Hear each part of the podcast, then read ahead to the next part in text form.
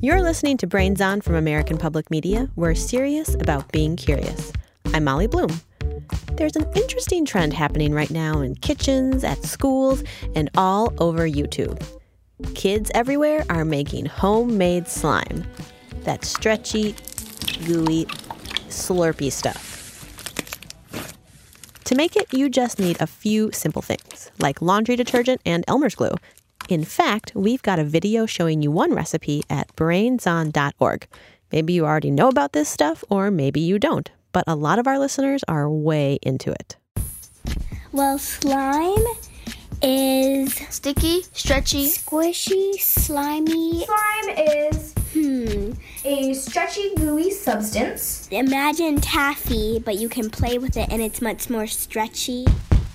It's slime. How is it not gross? I think it's so cool to watch it get spread across and I like turning it over and over. It looks so cool, and uh, you can add like different colors and sparkles to it. It's really fun to play with. That's Ashley from Burke, Virginia, Charlie from Rockville, Maryland, Ava from Los Angeles, California, and Irene from Minneapolis, Minnesota. And they are slime obsessed. Today on Brains On, we are also slime obsessed. What is it and why do we like touching and poking and squeezing it? Let's find out.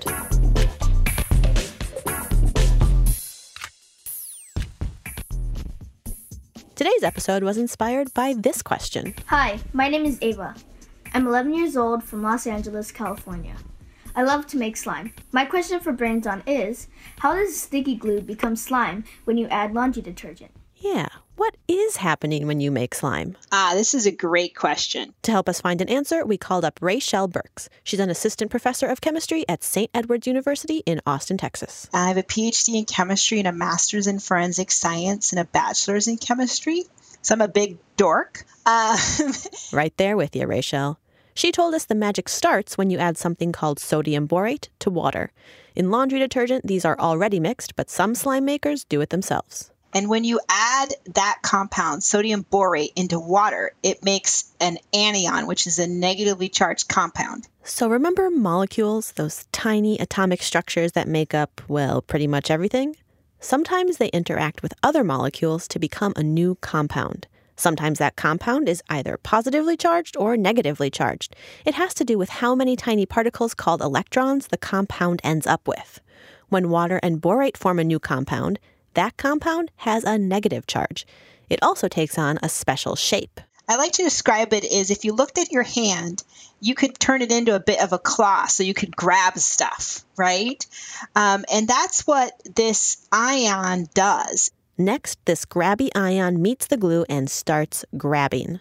Glue is made up of something called polymers. These are just strings of molecules bonded together. Rachel says you can think of a polymer like a long, rubbery spaghetti noodle. And so when glue is just glue, it's just a bunch of loose spaghetti noodles all sliding past each other. Sliding by. There I go. Coming through. But once you add in the borate compound, you've added in a bunch of claws. And what that does is one claw grabs one sticky glue polymer, Yoink. Gotcha. another claw grabs another one, gotcha. and that means that now two polymer strands are actually connected through these kind of a claw bridge. Hmm. I seem to be stuck. Uh, I can't get away. That means that the polymers can no longer be slippy and slidey past each other. They're actually connected. This happens all over the glue with all of that borate. Uh, grabbed you.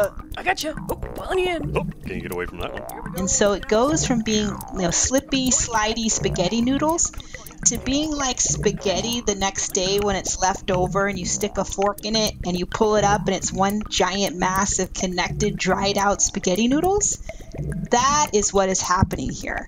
So borate is actually connecting these polymer spaghetti noodles and clumping them all together and giving us what we call slime. Of course, unlike a clump of spaghetti, you can't see the individual polymer strands in slime since they're so small. But it's this interaction happening on the microscopic level that gives slime its texture. So now we have slime, which brings us to our next question. Hi, my name is Luke, and I am eight years old from Los Angeles, California. My question for Brains On is what state of matter is slime? Solid or liquid? It is what we like to call, it's got a really cool name after Isaac Newton. It's a non Newtonian fluid. Non Newtonian. To understand this, let's start with regular old Newtonian fluids.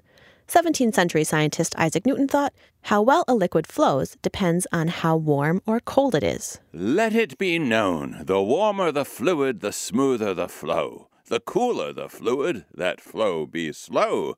Newton out. This characteristic, how thick or runny a liquid is, is called viscosity. You can easily see this in lots of common liquids, like honey. Cold honey is really gooey and thick, but heat it up and it's more slippery and more runny. So that is actually called a Newtonian fluid when temperature affects kind of how easily it moves. Well, there are these what are called non Newtonian fluids where it's not just temperature that affects them, it can be like a force, like a shearing force, like you pulling on it or you poking at it. Rachel Burks says for these non Newtonian fluids, pressure and force actually change how runny they are. How they respond to the stress is different. So if you take slime and you yank it really fast with a really high force, you can snap it right in two like like breaking a pencil, right? Like you just snap the solid.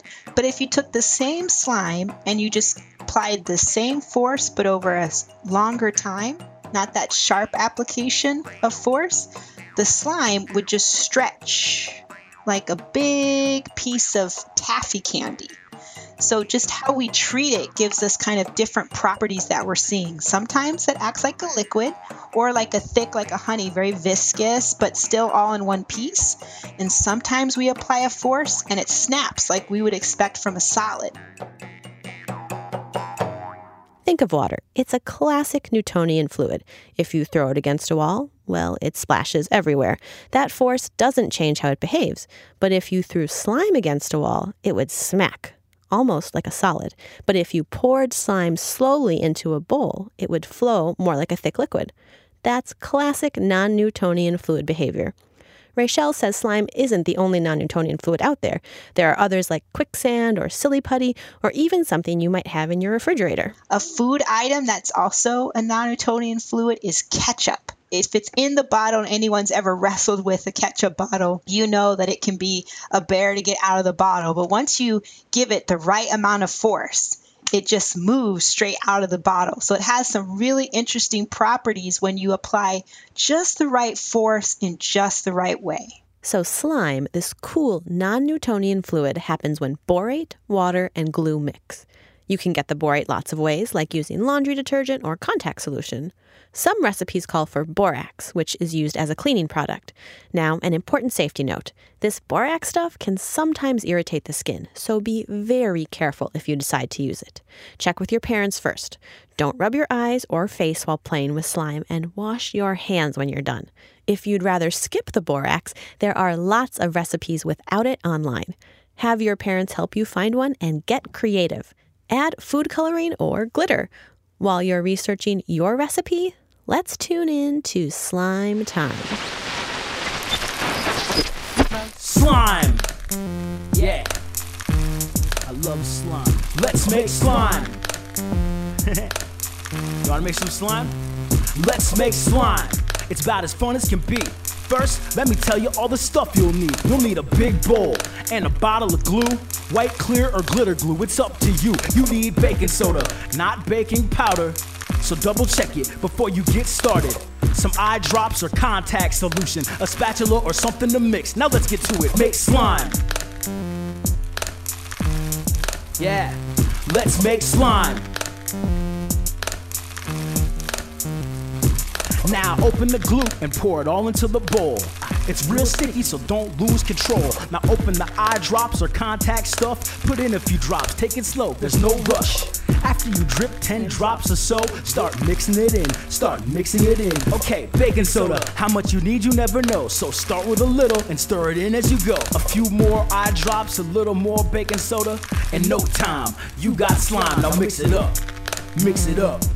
Mix it up. Mix it up, yeah. Now pick it up. Pick it up. Squish it in your fingers. Mix it up, yeah. You got slime. Let's make slime. Yeah. Uh, my slime's so cool, my slime is so fine. My slime's so weird, man, it blows my mind. When you're all done making and playing with your slime, get a sandwich bag. Save it for next time. I make slime. Do you make slime? Huh. I make slime. We can all make slime. Let's make slime.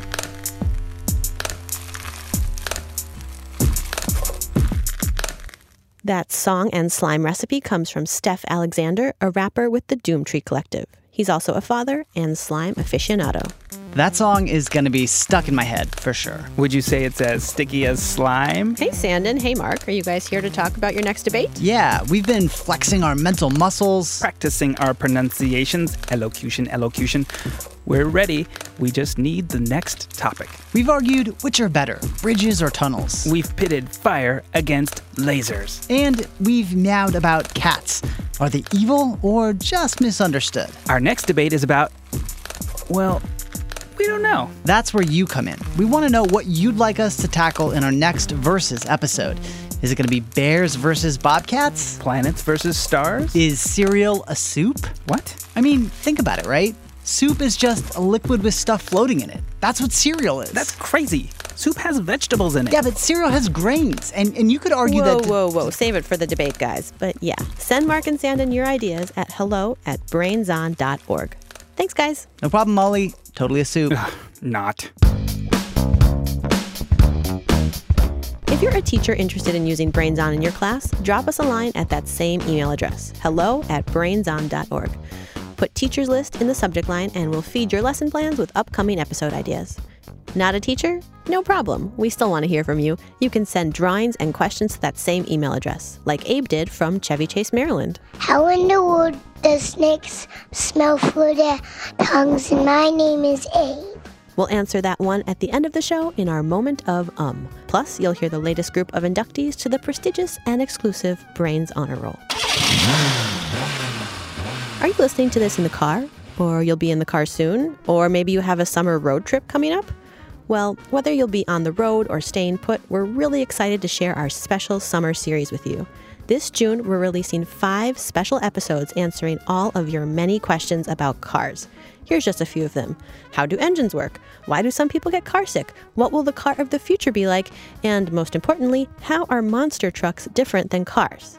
And for our newsletter subscribers, we'll be sharing some cool activity sheets we're putting together to keep you busy in the car, whether you're running to school or driving across the country. If you want to subscribe to that newsletter, you can do that by visiting our website, brainson.org. Talking to your backseat babies about money can be so hard. In fact, you probably don't even know where to start. So that's where the newest version of the Million Bazillion Academy steps in our email newsletter course. You can start whenever, and you'll get a new lesson each week that you and your kids can complete at your own pace. They'll learn about crypto, the stock market, and so much more. And best of all, it's free. Million Bazillion Academy, making kids smarter about money. Sign up today at marketplace.org/academy. Org. You're listening to Brains On. I'm Molly Bloom. Now let's get back to slime. Some of you told us that the first time you saw slime was on social media. In fact, videos of people playing with slime can get hundreds of thousands of views. Why are people so obsessed with watching it and playing with it? Our chemistry friend Rachel Burks thinks maybe it has to do with how weirdly slime behaves. It doesn't do what we expect it to because we expect things to be either a liquid or a solid. We, we usually don't expect things to kind of exist in this middle realm. We also asked our slime experts, Ashley, Ava, Charlie, and Irene, to weigh in. After you make it, it's fun to feel and play with. I think it's fun to make, and everyone doesn't think it's fun. Some people think it's stressful, but I think it's like relaxing and fun, and you get a fun end product, in my opinion. My mom used to say slime is gross because of the sounds, but I think it's actually very relaxing and calming. It's actually just like a, a nice consistency, and it's satisfying, and it releases stress. Charlie gave us another explanation for why she thinks so many people like watching slime videos. I think it's because of the ASMR. I don't know what it stands for, but I hear people say it and that's I think that's why people watch it because it sounds amazing and satisfying. ASMR. What is that? We asked Nick Davis, a psychology professor at Manchester Metropolitan University in the United Kingdom. ASMR, which stands for Autonomic Sensory Meridian Response, which is a very strange, relaxing, tingly feeling that some people get that might be triggered by um, calming things in their environment, like uh, like having their hair touched or something like that. Nick has studied ASMR and he says it's sort of a calm chill on your head or your spine. Some people get it when their back is scratched, others get it from hearing soft sounds like the faint crinkling of plastic, like in this clip from YouTube.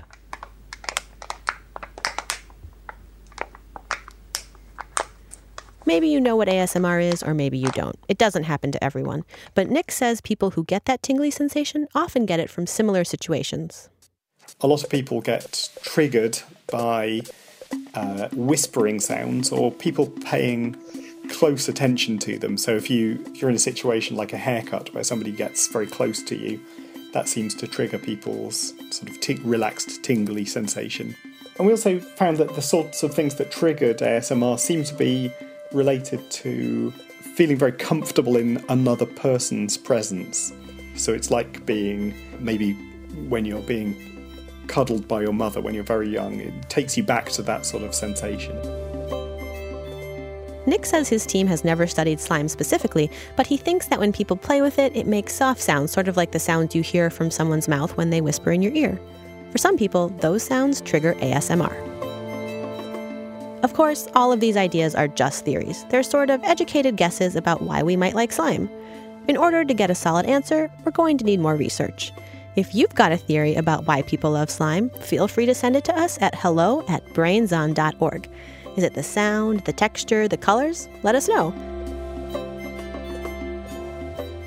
And speaking of sounds, we almost forgot. It's time for the mystery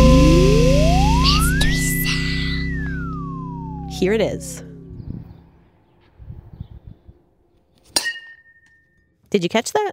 Here it is once more. Got your guess? Here's the answer. I'm Eli McGinnis. I am 10 years old. That was the sound of my dad hitting a wiffle ball with a metal bat. This sound was recorded in my yard when my family was playing baseball together. I don't play in a baseball team, but I love to hit baseballs in my yard with my family. I like to use different kinds of bats like plastic, wood, and metal, and like to compare the different sounds they make. Thanks, Eli. Play ball.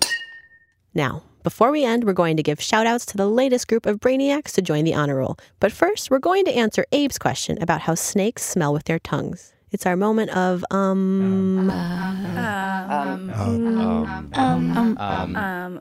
Uh, my name's Carol Spencer, and I'm a staff curator of herpetology at the University of California at Berkeley at the Museum of Vertebrate Zoology. Herpetology is the study of amphibians and reptiles and I take care of the specimens we have here in the museum.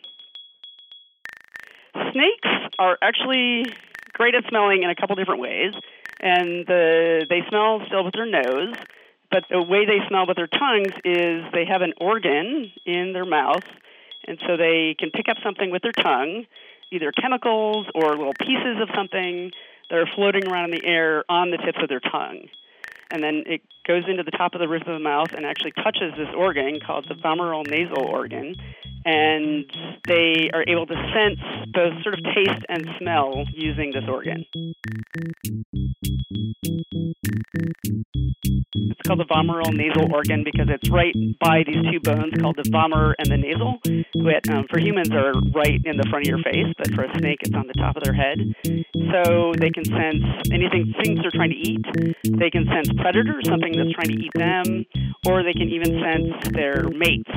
And so, and the coolest part about it to me is that because they have snakes and lizards all have forked tongues, their tongue can actually sense direction then, so they can tell if something is like in front of them or on the side, or and apparently they use this a lot more than they actually do their sense of smell.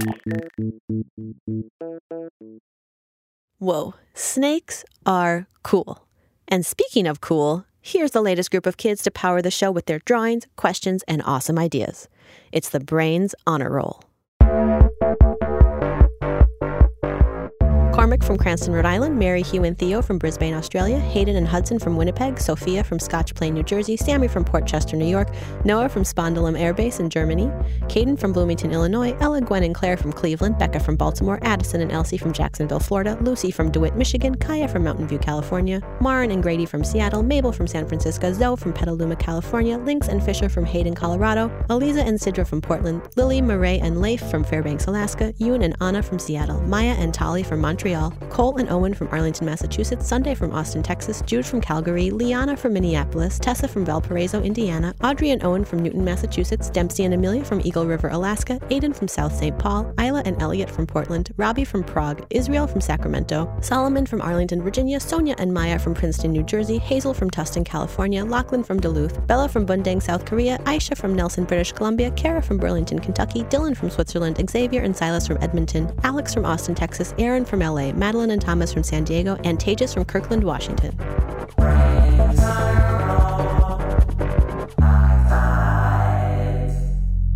Thanks for listening and stay curious. Brains on.